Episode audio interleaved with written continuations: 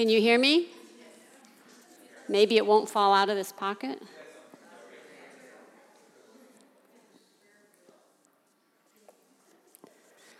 So, like Andy said, we're going to be talking about girl disciples, answering the question, why were there no girl disciples? So, we're going to look at a lot of different phases of that. But um, as usual, I just want to say good morning to you as one of you. I stand here as a member of this family, just like anyone else in this room. I've got no credentials behind me, but I'm happy to be here with you. Okay, so as a matter of fact, since Andy already told you, there were, were girl disciples, lots of them. You like my picture? Yeah. The definition of a disciple is a learner or a pupil. So we're talking about anybody who follows Jesus. They were called disciples. They, we are disciples. They were disciples. Jesus actually revolutionized how women were perceived in the world. We're going to talk about that. The impact of what Jesus did and how he did it and what was done was completely upside down based on what the circumstances were at that time. Just to look at the number of ladies' names that are familiar to you, to me, look, think about Lydia, that doesn't come until the book of Acts, but she's huge. We have several Marys, so many Marys that nobody can really keep them straight because that's kind of the way it goes. We have lots of those, and we have women at the cross. We have Mary and Martha. We've got all kinds of women in our stories. So you're already aware that they're there. Um, Andy looked at a couple of passages a few weeks ago, and we're going to take a look back at them again. One is in John 11, and here we're talking about when Lazarus died and how Martha met him and said, Lord, if you had been here, my brother would not have died. Um, and that conversation takes place. But she says down in verse 27 I believe that you are the Messiah, the Son of God, who's come into the world. That is disciple type of conversation. I believe that you are the Son of God. That's disciple. That's a follower. That's a learner. And then when she goes and tells Mary about the fact that the teacher has called her, Mary jumps up and goes to him. And that again is a discipling situation where she's following after Jesus. Another one that Andy brought up was in Luke 10 where we're talking about Mary and Martha and how Jesus goes to visit in their home. Now, when we have Jesus come in, we have, you're familiar with the story where Jesus is talking in the room and Mary is sitting at his feet listening to him, and Martha's busy in the back making all the things that have to be made in order to entertain and be hospitable at the time. So when we talk about Mary who sat at the Lord's feet, we're actually talking about something that demonstrates this is a Jewish idiom. It demonstrates how she is listening to him. She's sitting at his feet listening to him. That's another idea of being a disciple. And then when Jesus says, Martha, Martha, you're doing so many things and you're upset, and I'm kind of paraphrasing here, but few things are needed, or, and indeed only one. Mary has chosen what is better, and it will not be taken away from her. Now, that's always very intriguing about what is this better way. But what really comes out to me here is that Jesus is telling Mary, who's sitting there listening to him, She's being. And she is in the better place than Martha, although we love what Martha does for us. But Martha is doing. So you've got a balance and a comparison here between being and doing. And I think many times in our personal walk with God, we're doing, doing, doing, doing, doing, doing, but we're not necessarily being. And those were some of the songs that really spoke to me this morning about being in the thin place and all I need is Jesus. And that's being. So it was a very, um, another uh, sighting of women in the disciple realm. But the best one that I love so much is the very beginning of Luke chapter 8, verses 1 through 3. Soon afterward, Jesus traveled from one town and village to another preaching and proclaiming the good news of the kingdom of God. Don't miss that. Coming back to that. The 12 were with him, as well as the 12, those guys over there, the 12, as well as some women who had been healed of evil spirits and infirmities. Mary called Magdalene, there's one of your Marys, from whom seven demons had gone out. Joanna, the wife of Herod's household manager, Chuza. Oh, how I wish I could have been in that household to hear those conversations. Can you get that connection? She's the wife of the manager of Herod. Okay. And Susanna and many others. These women were ministering to them out of their own means. So not only were the women there and discipling and traveling and learning from and sitting at the feet of, but they're given their money to support the whole situation of Jesus and what his work was. So, true, we have all of our women here, as we've mentioned, but there were no females in the inner 12. Okay, now why is that? It's certainly not because God didn't have a favorable opinion of them. It's certainly nothing that puts down women. If we look at what place women held in those days, it was nothing like we would experience here. It's probably nothing like even women experience in those countries where they don't have lives like we have. It's probably far worse than that. Actually, in the Jewish culture, if the husband got sick of the wife, just kick her out. He, women were disposable, they were dispensable. When a woman was cut out of a marriage or had to forced to leave a marriage, she had very few recourses. She could go back to some other family member and hope that they would let her stay there. That's not a position I would ever seek. Or she had to become a prostitute. There was no women's employment. So it was very, very devastating. The women had no place of any kind of authority, certainly not at all. No other great teacher in Jesus' time would have ever had women coming with him as disciples. That would totally be unheard of. And no one would have listened to Jesus had he decided to introduce how he really felt about women into his inner 12. Okay?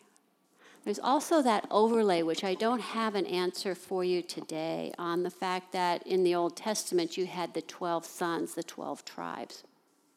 So now you've got the 12 men here. So you've got the mirror image in terms of old and new. And so that was consistent as well. However, God, the Bible has much to say about how God sees and changes this situation as opposed to how women were viewed at the time that this particular that the Bible was written. Luke, remember we've got Matthew, Mark, Luke, and John. Now, Luke has got such an a highlighted place for women in his gospel. It's really very interesting to see how he emphasizes the women. He's the highlight for all of this. No other gospel gives as much attention to women as Luke does. And actually, I call them Luke's women. There are 13 women that are mentioned in Luke that are not mentioned anywhere else in the other gospels. So I have a list of those for you. First of all, in chapter 1 and 2, remember Luke is the gospel that has the big Christmas story. So there's several chapters about Jesus being announced, Mary being pregnant, going to Bethlehem, the birth, and all of that.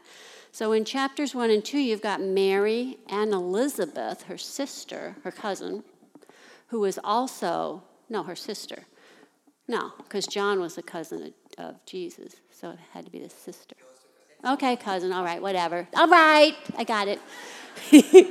um, okay, so you've got Anna, well, I haven't gotten to Anna. You've got Elizabeth and you've got Mary. And then you've got Anna, who's the prophetess when Jesus is born in the temple. And so she's presenting her prophecy about the birth. Then you also have the widow of Nain in chapter 7, where she her son had died, and so you've got her mentioned. You've got the women who anointed Jesus' feet in chapter 7. That's when she comes in and wipes his feet with her hair. those who supported Jesus, which we already looked at, the woman with the blood disorder who touched the, the hem of his cloak, that's a beautiful story. That's in Luke only. Then you have Mary and Martha chapter, which is mentioned in Luke. The daughter of Abraham, this is the woman who was all bent over, and Jesus healed her in the synagogue on the Sabbath day, which caused quite a stir. You've got the poor widow who put in out of the many pennies, minimum amount that she had, she put in all that she had into the offering plate, and how that was highlighted. You have the daughters of Jerusalem who lamented Jesus, and you also have the women who watched the crucifixion. Women, women, women, women. Oh my goodness. How did Luke know about all of these things, and how did he know how to even call these people by name? Because he talked to all the eyewitnesses when he wrote his gospel. All of this was known, and he went and gathered all of this information and put it in to the gospel. When we think about Jesus surrounded by his learners. You can think of it sort of like a movie set or a play, where you know when at the end of the movie how you've got pages and pages and pages of everybody who supported the production of this particular movie. Well, that's kind of like it always was.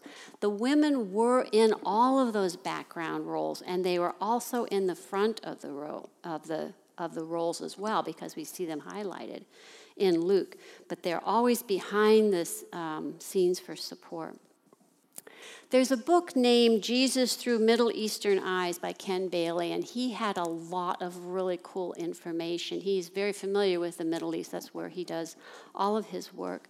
And he mentions in his book the radical departure that was introduced by Jesus and how he inaugurated something completely different in the equality of men and women. Okay, so this is Jesus coming through. In Acts 9, you have in Joppa, there was a disciple named Tabitha, parentheses, Dorcas. So, disciple is that word that we're looking at. It's the same word, mathatria. Close enough. That one, yeah. So, she's being called a disciple and she's a woman. Okay?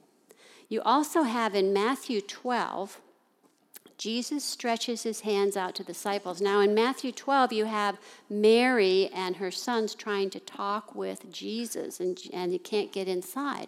So they send a messenger into Jesus to say, Your family's outside to speak with you. And Jesus says, Who are my disciples? See the word again. These are my disciples. These are my mothers, my brothers, my sisters. See, so Jesus is all inclusive in terms of who's in his circle. He's got no superiority of one gender over another gender. They're all part of his family. We already talked about Luke 8 1 through 3. But what Ken Bailey will say is that even in modern culture today, like we described there, where women traveled along with the 12, even in modern Middle Eastern culture today, that would absolutely not occur. So that was very revolutionary what Jesus was willing to introduce, even in those times. Would have a hard time introducing that even today. In Luke 10, when we talked about Mary sitting at the feet of Jesus, if you notice in Acts 22, where Paul is listing all of his credentials of things that he could be boastful about and how he was a Pharisee of Pharisees and raised as a Jew and so smart and sat at the feet of Gamaliel. Okay? So that indicated that he was a disciple, and it's the same kind of verbiage that was used for Mary sitting at the feet of Jesus. So, did Jesus' view of women affect the content and style of his teaching. Totally. Let me show you some things that I discovered in looking at this. Many explanations that Jesus gave in parables that he offered included the male side and the female side. For instance, when he's explaining early in his ministry about how God works amongst people, he goes back to the days of Elijah and, explains what was going on. And he talks about the widow of Zarephath. He mentions her specifically, and he also mentions Naaman, the Syrian who was cured of leprosy. So you've got the female and the male included in that particular paragraph. You also have in Luke 5 where they talk about, Jesus is talking about combining old and new. And, he's, and he mentions you don't take a new piece of cloth and sew it onto an old piece of cloth because in those days, as still today, sometimes things shrink. So if you have created a garment and some of it's new and some of it's old, all of a sudden it's torn and pulled away, so it's misshapen, it's useless. That's that would have indicated a female position where she's doing the garment sewing. But he also has in that story the wineskins, the old wineskins and the new wine going into new wine going into old wineskins, and that the wine would swell and burst. And so that would be more considered a male illustration because they would be the ones doing the wineskin. So he's combining male and female again. Then another one is assurances of prayer answered. And his story included, if you recall, the friend that came at midnight and he didn't have any bread to offer to the guest. And so he went and knocked on the neighbor's door, and the neighbor's already, you know, found asleep and doesn't want to come out. Well, that would be a male situation. And the story reads that because he kept asking persistence in prayer, the guy gets up and he gives him some bread and goes back to sleep. But then you've also got, and this is one of my favorites ever, the story of the widow in front of the judge. The judge had no fear of God, didn't care at all about the widow. But because the widow kept coming and pestering him over and over and over again, he said, Oh, goodness, get rid of her, give her whatever she wants. And he uses that as an illustration of answered prayer. And I use that myself in praying for my my family, and I'll come again and again and again. And I'm hoping he gets really sick of me and just grants those desires. Same kind of picture, but you've got the male picture, male side of that story, and you've got the female side right there in the same paragraph. Individual pictures of women. Did you ever think? I mean, we kind of read this stuff and we don't think about, like the woman at the well in John 4. Are you kidding? Jesus would never have been by himself to speak to a woman alone. He would never ask her for a drink. Jesus intentionally went through Samaria. Jews didn't go through Samaria, they didn't like them. But he not only chose to do that, but he sent his guys away. So he was there alone. He knew the woman was coming, of course, and he talked with her, and he had the most life transforming conversation ever. She just drops everything and runs away and tells everybody she knows that she is the first one, the female, who announces that the Messiah has come. Don't miss that as the first person that Jesus expressed himself to, and she recognized who he was a female. And I often like to dream ahead and think maybe she was one of the ones at the crucifixion, ones in the upper room, because her life was so dramatically changed. You have the woman caught in adultery. Now that put Jesus in a tough spot. So he just started writing in the ground. And eventually, his method of, of working with people dispersed all those men. You who are without sin, throw the first stone. And so he was able then to conversate with the daughter, with a, with a woman who was there. That's huge. And that's another highlighted story about women alone. The woman at Simon's house, which we already talked about, highlighted there completely. And of course, the Pharisees and the host who was having the dinner were ready to have a complete come apart at what this woman was doing with Jesus. I mean, she's crying and wiping his feet, and anointing them, and oh my gosh. And so Jesus just highlights her and makes her the star of the show as a female, and even as a female which was disregarded, looked down upon by her peers. And then the one who touched Jesus' cloak, this is the one he turned around and called her daughter. That's unheard of to have said that to someone, daughter. It's just beautiful story. There's lots of stories like that. When the gospel writers put together their gospels, they all chose to show how Jesus elevated women. Mark particularly depicts the crucifixion and the burial of Jesus with men. Nicodemus shows up. The tomb is Joseph's. They ask for the body, they bury Jesus. That's men, men, men, men, men. But the resurrection, the resurrection's totally girl. They're the ones who makes all this discovery. The guys don't show up until they get told what's going on, and they didn't even believe the women. So the women were the ones there watching all of this unfold at the very glorious morning it occurred. Luke presents 27 cases of pairing men and women, starting with the angel who appears to Zechariah and to Mary, both of men and women, and also ends with these men and women at the death and the resurrection of Jesus. Pairing 27 cases of those. I don't have all those listed for you. So, look around. Look at Water's Edge Church. Look at the website. Look at what goes on here. This is not a feminist type church, but women are prominent. And women and men work hand in hand together. You've got, we have women on phases of leadership. We've got women who devote so much of their talents. We have women involved here. But the interesting thing that I want to talk about now is women and men generally in the population, let's just call it faith movements or churches or whatever, so often women are outnumbering men.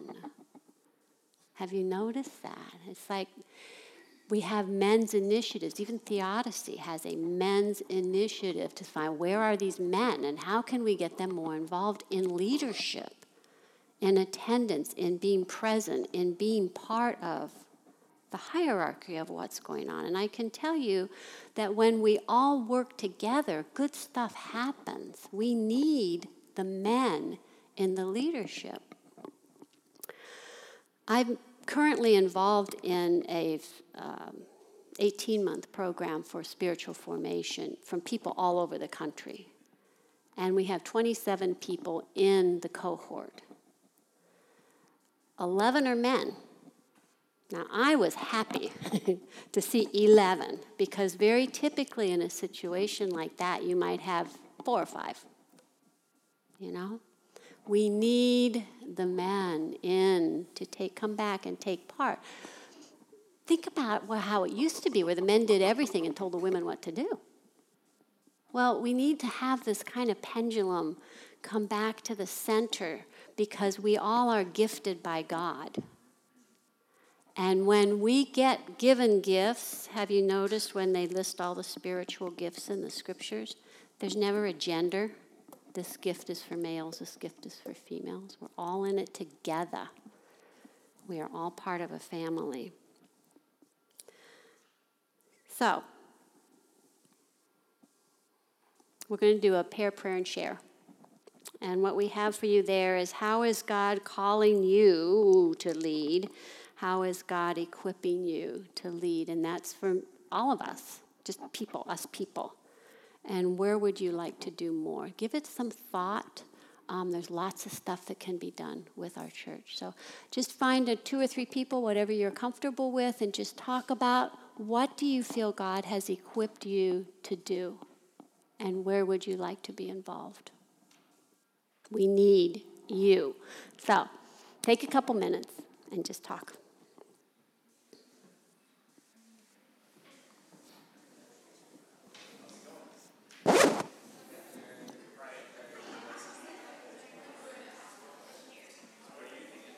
Mm. I can't even preach that good, dude. Great job. Thank you. What is what is that new guy's name? Dominic? Donovan. Donovan. Yeah. Thank you. I want to say hi to him.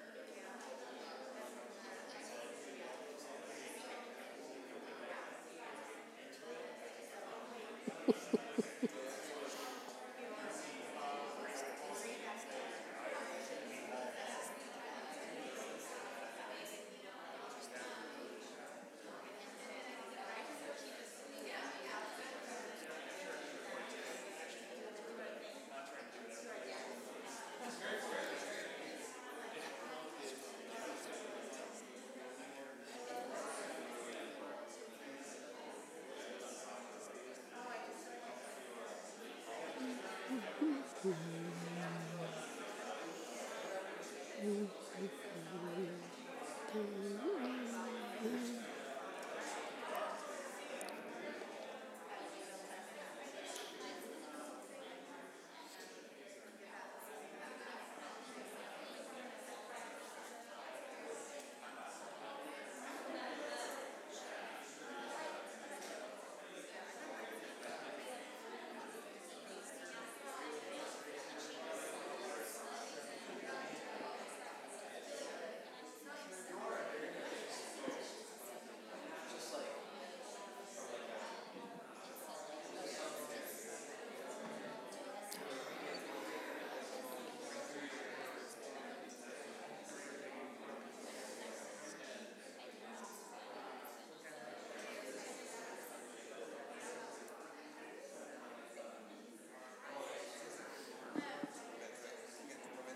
Two more. Two more minutes.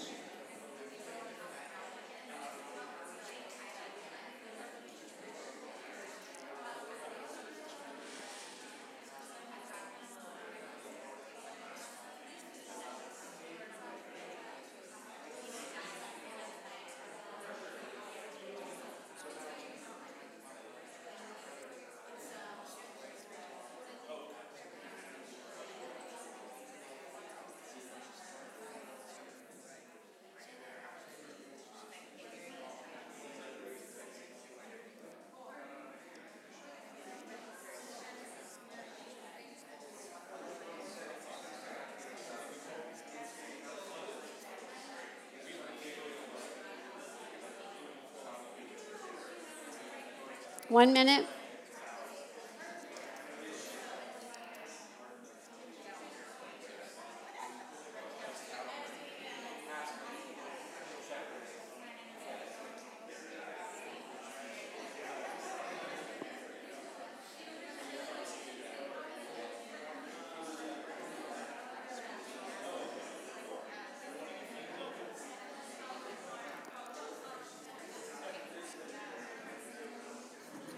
Okay, let's wrap it up. Come back.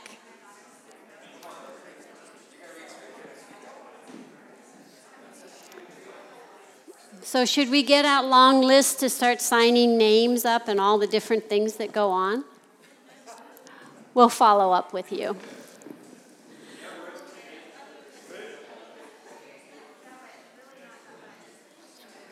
So, let's, let's just do a couple more things and let's go to some verses that will really put the hair on the back of your neck up.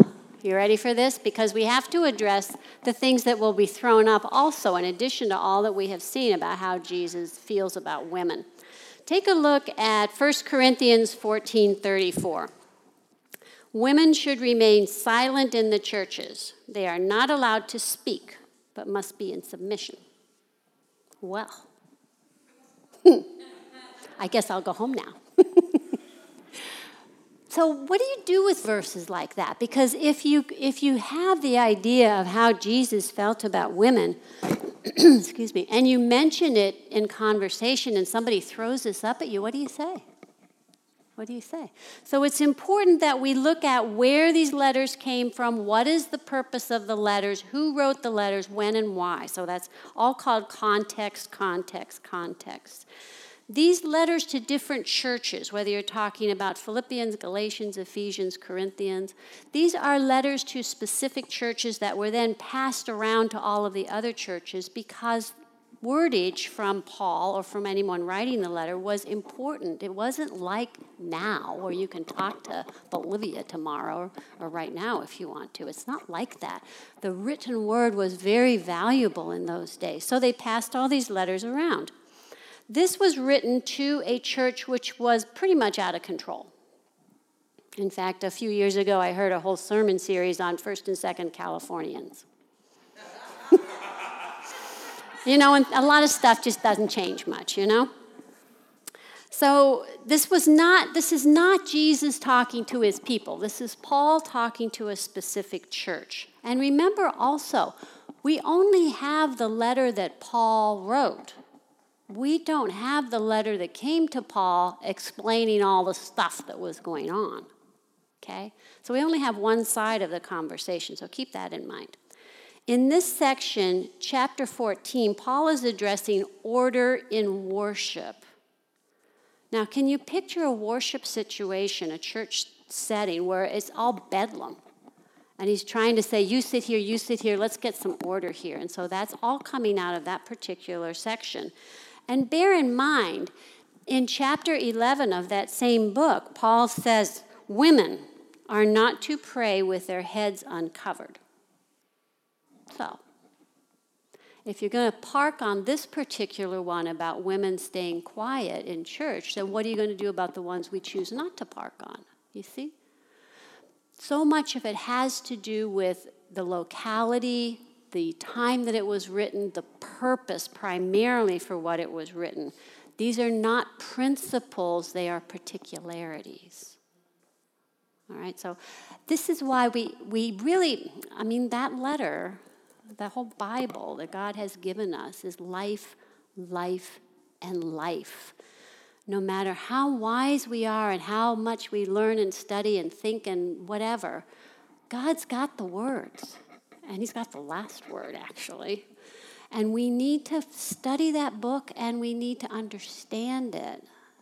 And if you don't like the version you're reading, it doesn't speak to you, there's lots of them. Pick up the message, that'll speak to you. And blending these together, but learning what is in that book shows us how to answer these types of situations. If that's not bad enough, we will do another one. 1 Timothy 2:12 I do not permit a woman to teach or to assume authority over a man. She must be quiet. Hmm. My husband, in the last We've been married 11 years, and he is the first one ever in my life to give me a voice. And I was allowed to have a voice. Now, that's a long life. To this day, he regrets it many times. But I do not remain quiet, and I am able to speak, and we all speak. So, what's, what's going on here with Timothy? Now, Timothy was like a son to Paul. He was not a, a physical son, but he was a spiritual son. He traveled with Paul all different places. And many times, Paul would leave Timothy behind, where he started a new church to kind of like carry on Tim. And he would go off and start a new church somewhere else. Well, can you imagine the chaos of carrying on? I mean, in this country, we have lots of history of Christianity and churches, but they don't have any history of Christianity where he's leaving Timothy. So we have again to look at context. Now, where do you think Tim was left behind as shepherd in this particular letter? Ephesus. Ephesus was a bustling city. It was a huge seaport. It had lots of mercantile stuff going on money, money, money, money, money. If you read in Acts what happened in Ephesus, this is where the people were turning to God and they're all burning their magic books and all their stuff. And so the people who make all these magic books and make the silver idols and everything that they're doing, they are in such an uproar because of this perceived lack of income for themselves. This is when they drag Jason and drag Paul and everything going into the temple to, or going into the governor, the, the place of government, to be brought before for the disruptions that they're causing. So in Ephesus was a temple of Diana. And Diana is the fertility god. And so they have this whole temple going on for fertility, whether it's for crops or for their own birth or their cattle or whatever. And in, the, in this temple was a lot of sexual stuff going on, a lot of prostitutes, temple prostitutes were there, a lot of orgies. So they're into fertility, so you can imagine what's going on in this temple. So this is the context in which um, Paul is sending his message.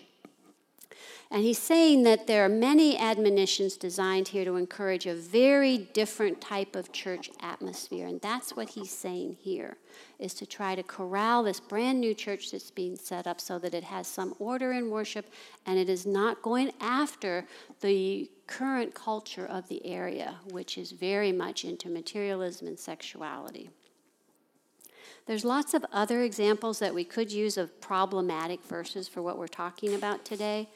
But the point remains that God, Jesus, sees us as people. He doesn't say, oh, well, this one's a woman, so she can come later, or she can get less, or she can do less. He sees us as people, and He loves us both equally. Why does Jesus make such a big deal about being friends with women, for talking to women, for putting women in the place of prominence, and having women in so many stories? Why does he do that? Because he valued them and because they have a place in his story. Jesus came to us to bring the kingdom of God to earth. Remember when we mentioned that way back earlier? He came to bring the kingdom of God to earth. We tend to think that Jesus came to die for our sins, which he did. But he didn't need all those three years to do that. He came to crash into this whole world system to bring the availability of the kingdom of God to us right now. Right now. It's not heaven when we die. The kingdom of God is right here, right now. We are invited into it. We can participate in it or we can sit and watch it. But it's here. And that's what the whole story is all about male and female. Now, think about this. In Genesis, God created male and female. Jesus comes crashing in, bringing the kingdom with him, and he is bringing in male and female imago Dei, made in the image of God, and they're both there in both places. It's a huge point. I want to leave you with one final picture, and this is such an important picture. This is the picture of the prodigal son, which Rembrandt painted. It's, it's housed now in St. Petersburg over in Russia. And it's a very moving picture. If you look at it, you say, oh gosh, that's great. Let's, what else is there? What's for lunch? You know? But let me point out a couple of things. You see the prodigal son there. He's kneeling in front of his father. If you look at his feet, he has like one sandal. He's at the lowest of the lowest. And he's got his whole speech rehearsed. If you read the story, he's coming back to tell the father what a mistake he made. He should never have left. Can he please have a job? He's sick of starving. He's eating the pig food and he's about to die. And the father is just looking for him and looking for him and looking for him. And when he sees the prodigal, he runs out there and he greets the prodigal. And the prodigal gets started talking about what he's done wrong in his whole speech, and the father wants none of it. He just throws his arm around him. Now, let me show you the beauty and the secret in this particular painting. Look at the hands of the Father. Do you see the hand as we're looking at it on our right side? That is a strong, sturdy, powerful, masculine hand. The Father's other hand does not match. And that's not a mistake. Do you see the other hand is far smoother, smart, far gentler, far, far more embracing? That's the female side and the male side together in the Father. That's just a magnificent message. So, that's all I have for you today. And I thank you for your time. Yeah!